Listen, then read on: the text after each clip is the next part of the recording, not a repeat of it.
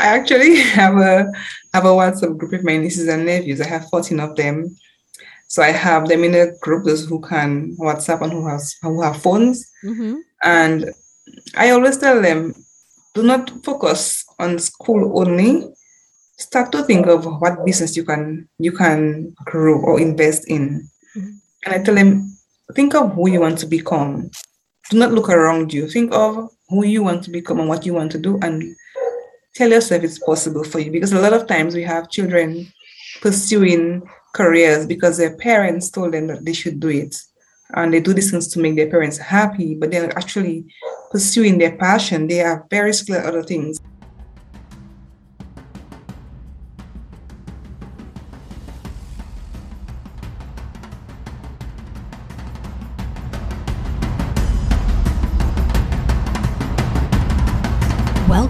to Gladiatrix. I am woman, and hear me roar. I'm your host, Malini Sarma. Every week, I will be speaking with women from all over the world who will be sharing their journeys, their stories about overcoming their fears and achieving great things that they thought they never could. So if you don't want to miss a story, make sure you subscribe. Thank you, thank you, thank you to the amazing, beautiful, badass women who have been guests on this show. I had a mission to travel to every country in the world. But since that didn't work out, my new mission is to speak to at least one woman from every country in the world. There are 193 countries, and I still have at least 180 to go. So, if you know of somebody who has an amazing story to tell, let me know. I'm all ears. You can reach me on Instagram at Malini Sarma, on my website, malinisarma.com, or on Facebook at Malini Sarma. M A L I N I S A R M A. In today's episode, we're speaking with Merlinda Francois from the island of Dominica in the Caribbean. Born and raised in Dominica by a single mother, Merlinda left home to go to university because she wanted to taste travel and living abroad, but she always came back home. The youngest of six, who learned the art of selling at the age of 12, is today a business coach for women of color who teaches the entrepreneurial mindset and building generational wealth. And this is her story. Hi, Merlinda. Thank you so much for joining my show. I can't wait for the rest of the world to hear your story. Hi, Malini. Well, I'm so I'm glad we were able to make this work because I know it's been crazy. But you were born, you're born, raised, you're from the island of Dominica. Yes. And uh, but you've traveled the world. You've been you've you've been to the UK. Uh, you you've been to other uh, places as well. But you always came back home. So what was it like growing up? That's an interesting question. Um, growing up in Dominica was actually a very memorable experience. I'm looking at how the world is now, but when I grew up, it was a time when children were playing outside and we were socializing a lot. We were a bit closer in terms of family and friendships. And we spent a lot of time after school in after school programming, playing sports, going to the river and listening to the birds and just being in nature. I spent most of my childhood going to gardens on the weekends with my mom. I didn't like it back then, but that was a very interesting time for me because it showed me the importance of showing support in the home and helping my mom, who was a single mom at the time, to provide for us. And she has six of us, and I'm the last one. So naturally, I'm the last one. I'm the one at home who don't have a lot of responsibilities as yet. So I had to go to the garden with her to accompany her. So during that time, I would, you know, sit down, I would read, I would just connect with nature. And that was a very important part for me. And then I moved on to high school. And I went to high school for five years. I was very active in sports and social clubs. And this is where I actually formed the most of my social skills, then to with different people. Because when you are in teams or groups, you are forced to work with others, to work with teams, and it taught you the core skills in terms of knowing how to share, knowing how to be open and to pay attention to other people's needs and not just your own. Then I was appreciative of that experience, especially at a very young age in high school. I went on to, to university and well, I went to college. We have a local college. So I went to college. And after the two years at college, I worked a bit because naturally, because we are, how would I say? We don't go straight to university from high school like we did in other other countries. Okay. We work for two years to save some money. So I did that for three years instead of two. Most people do two. Sometimes some people do five. So I did three years working and saving money. Then I went to study to Trinidad and Tobago and it was a culture shock. So even if I moved abroad to study within the Caribbean itself, Trinidad culture was a bit more advanced. They have a bigger population, they have more exposure, more access to resources, and the lifestyle was completely different. So that was a really shift, a really big shift for me, and it made me appreciate it, my appreciate my culture more. Because one of the things I recognized I was different was that it's a very diverse culture, but people are not as close as they are like back home. Everybody know each other back home in Dominica. So that made me appreciate how I grew up. Um, I would say that that contributed towards a lot of things in my life, me wanting to become an entrepreneur, me wanting to explore other parts of the world because I tasted what it meant to travel and to live abroad. So that was a very good experience for me. Um, that's that's it in a nutshell. Without going into too much. Details. No, no, no. This is great. So, um, being the youngest, uh, who, you know, your your uh, your brothers and sisters were like, you know, and your mom, you'd seen what they've been going through, and did that have an impact on you deciding oh i'm definitely going to do that or like oh no i'm definitely not going to do that did that uh, any of their you know any of their experiences have an impact on you? Like who are your role models? You know because you said you wanted to be an entrepreneur. Just seeing when you went out uh, into the world and you saw how other people are living in other islands and you know abroad. So so what was what was it what was your thoughts about you know um, how your role models were. Okay. Um, I think I will answer the questions in two parts. So the first part is my mother, being a single mother, had to do different roles to to raise income, to get an income to help us. And at a very young age, I started selling sweets. So I sold sweets from the age of 12 to help to get money to pay for the bus fare, to buy stacks, to do different things. And so I learned the art of learning to sell from a very young age. So I learned that from my mom. Mm. And my sister was doing it as well. My brothers, some of them, they work for themselves because they did not go to university, but they have skills. So then I learned the art of being an entrepreneur very young. But I still didn't have an idea as to, you know, what it meant to be an entrepreneur. I just had the idea I still wanted a job. So what inspired me when I went to university in Trinidad was that I had lecturers who taught at the university part-time and they were actually entrepreneurs and then interacting with other people from different islands, areas that, hey, I can be more than just an economist. At that time, that was my goal to become an economist. I studied economics. And I started reading more. I started exposing myself to more material in terms of business development, research, entrepreneurship. And one person who inspired me was Marie Forleo. I started monitoring her journey in terms of how she started from nothing and she grew up to be such a successful entrepreneur. So she was the one who gave me that motivation from reading her material, watching her shows. And I'm like, hey, I want to do this. And I won't let my background keep me back from aiming for the best. That's awesome. So, um, what did your mom have to say when you said you want to, you know, uh, be an entrepreneur? Did she like like tell you that hey isn't that what you're already doing? Because you've been selling right from the time you were 12 or did she or was she like i'm so proud of you. What did she say? Actually i didn't tell them. I just started doing it. So i think when we started and they were like oh you i'm always busy. I'm always online doing something. They didn't get the idea. And i don't think she even understand up to this day. She just thought that i have something online that i do so my siblings understand and they support me in what I do. And, you know, I explain to them about the reason behind what I'm doing. But my parents are like, you know, they just support me. They don't understand fully what it is as a coach.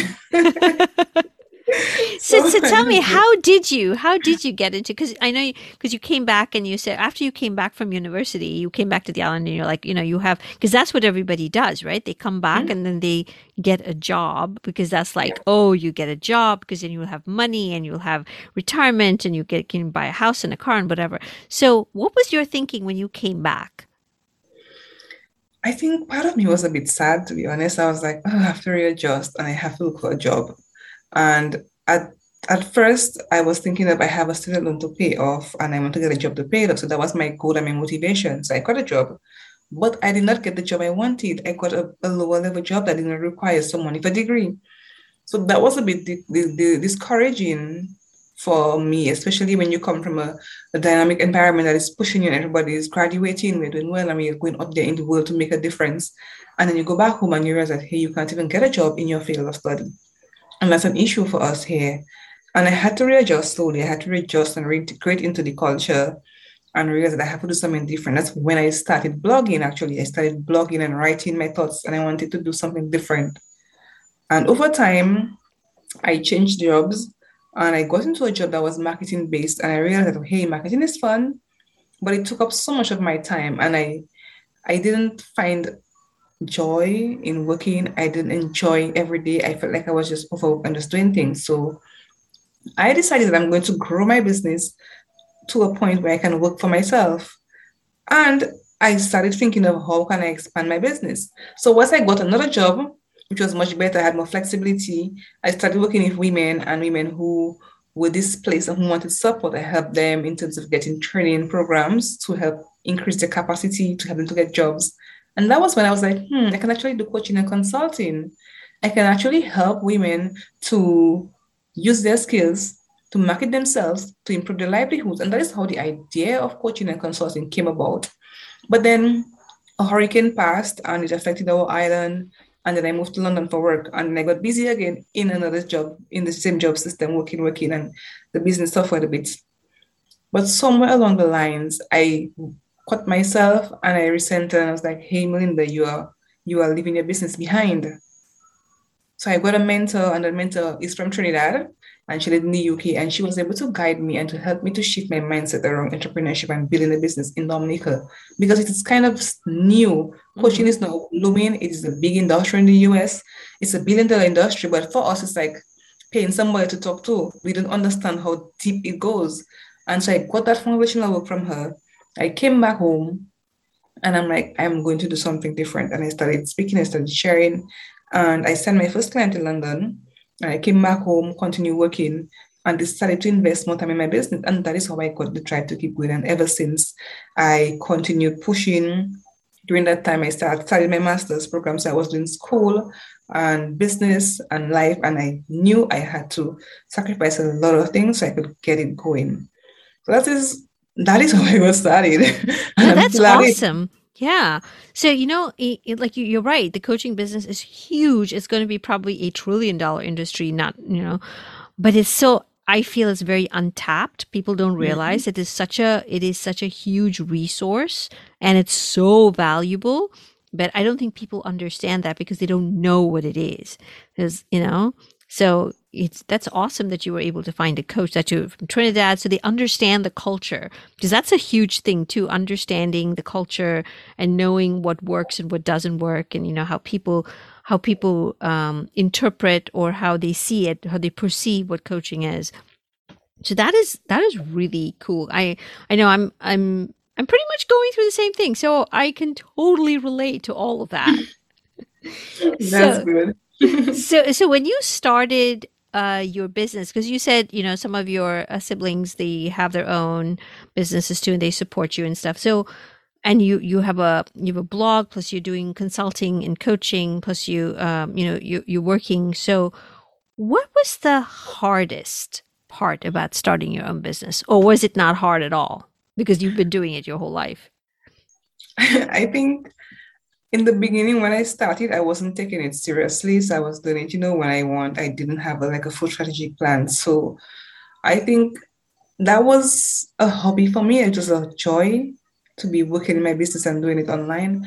But it became harder when I really decided to invest in my business, to do branding, to get my site up, to start to target clients and I realized that I need time. So I became extremely tired from juggling a lot of things. And I felt that it was hard to penetrate the market from the Caribbean perspective because what you would find is people will look for coaches in the surroundings. So getting clients outside of the Caribbean, living in the Caribbean was a bit challenging for me because the culture is different. Once the terminologies that I would use would be completely different for them, for them to understand. And that was hard for me. But then I realized that, hey, my location doesn't limit me. So I had to break out of it and I had to start to understand them. And I got an American coach. I started working with them. I started meeting people and just understanding, hey, how the shift is happening. And I readjusted. So I, I had a bit of comparison at the beginning, and that was hard for me. And I had to get out of it.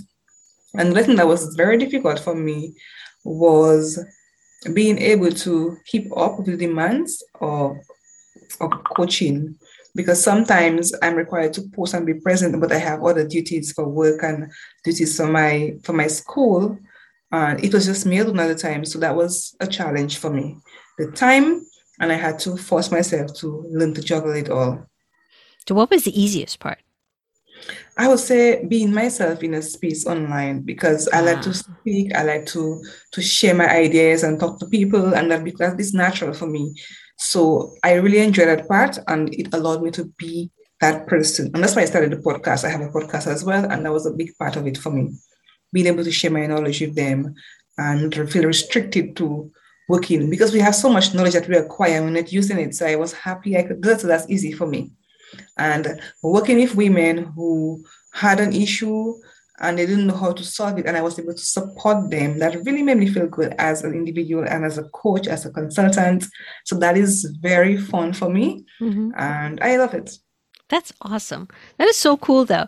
Uh, and i can and i can totally uh, relate because you know like just the podcast being online and being able to you have that platform to make a difference. I think and, and the fact that you can talk to people from around the world so you're not restricted to just like one place or one country i think that's really really really powerful. So that's that's awesome.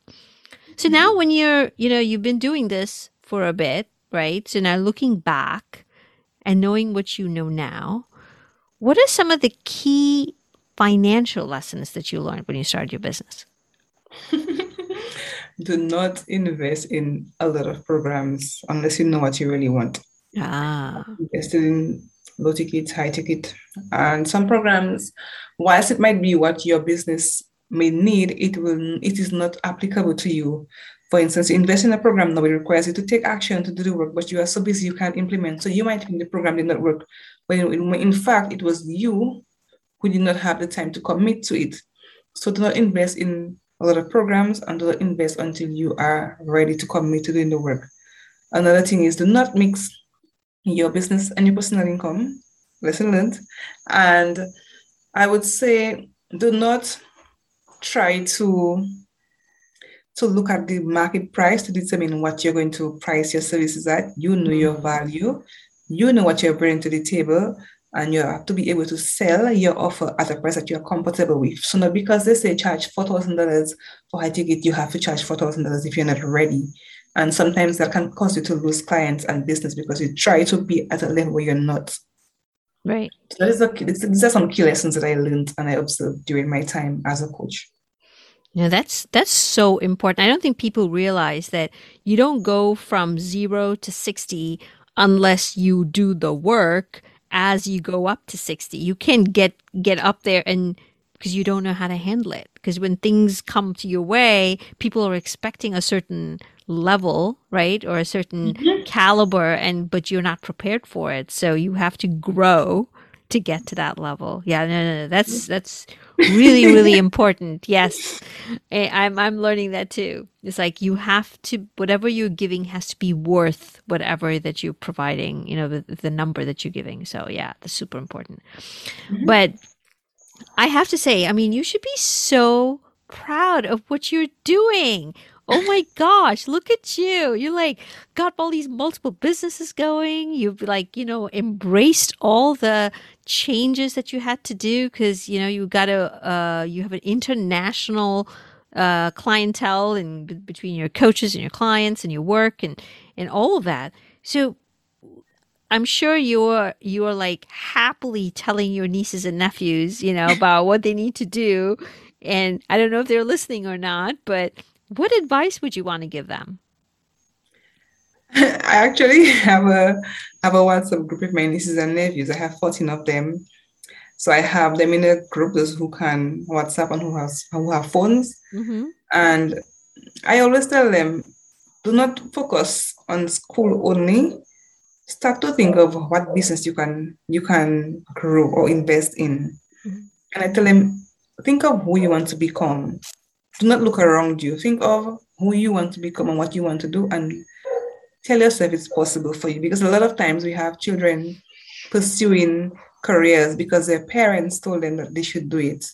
And they do these things to make their parents happy, but they're actually pursuing their passion. They are very skilled at other things. And the other day I was speaking to my sister and she told me her niece, her daughter, sorry, my niece, loves to sew and she's so young. I was like, what? She said, yes. And she said she realized she has the skill and like buy a sewing machine mm-hmm. and encourage her. Sometimes our parents will encourage children to go and get the A's and the B's only. And they have good skills that they can use to make money. So I'm telling that to them earlier. I have a nephew who's very bright. He's super bright in mathematics. He always comes on top. And he's thinking entrepreneurial because I told him you have to start to think of how you can make money. So I tell him, think of what you want to do and use it. That's awesome. Now, I don't think I don't think a lot of people think like that. You know, it's like you said, it's all about the school. Well, how many marks you're getting, what are you going to become, which college you're mm-hmm. going to go to, not realizing you could get into loans and how you're going to pay for that if you don't have a job. So might as well make your own money because then you can decide, right? Yeah, yes, you can learn on the go. So if you are going to go to school, yes, you have to educate yourself, but do not forget to use what you have to make money. Do not just focus on that only. That is not going to break the, the poverty patterns that you have in your life. You have to use other avenues. And then so many people are going through the same process, the same linear path. What happens when you can't get a job? Right, right. No, that's so that's so good. So you've been through, you know, with the hurricane and you have to make you had to make decisions and you had to figure out what you had to do when things were going rough. So what mantra or what what would you tell yourself when the going gets tough? Remember why you started, Merlinda. This is temporary. It's hard, it's temporary, but just keep going. What belongs to you is finally making its way towards you. I always say that. I actually have a, a, a plaque on my wall that says that. That That's, reminds me that I have to keep going. That's awesome.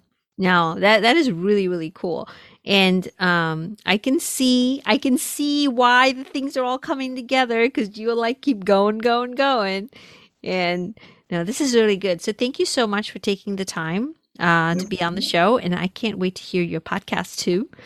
And uh, I will be talking to you soon.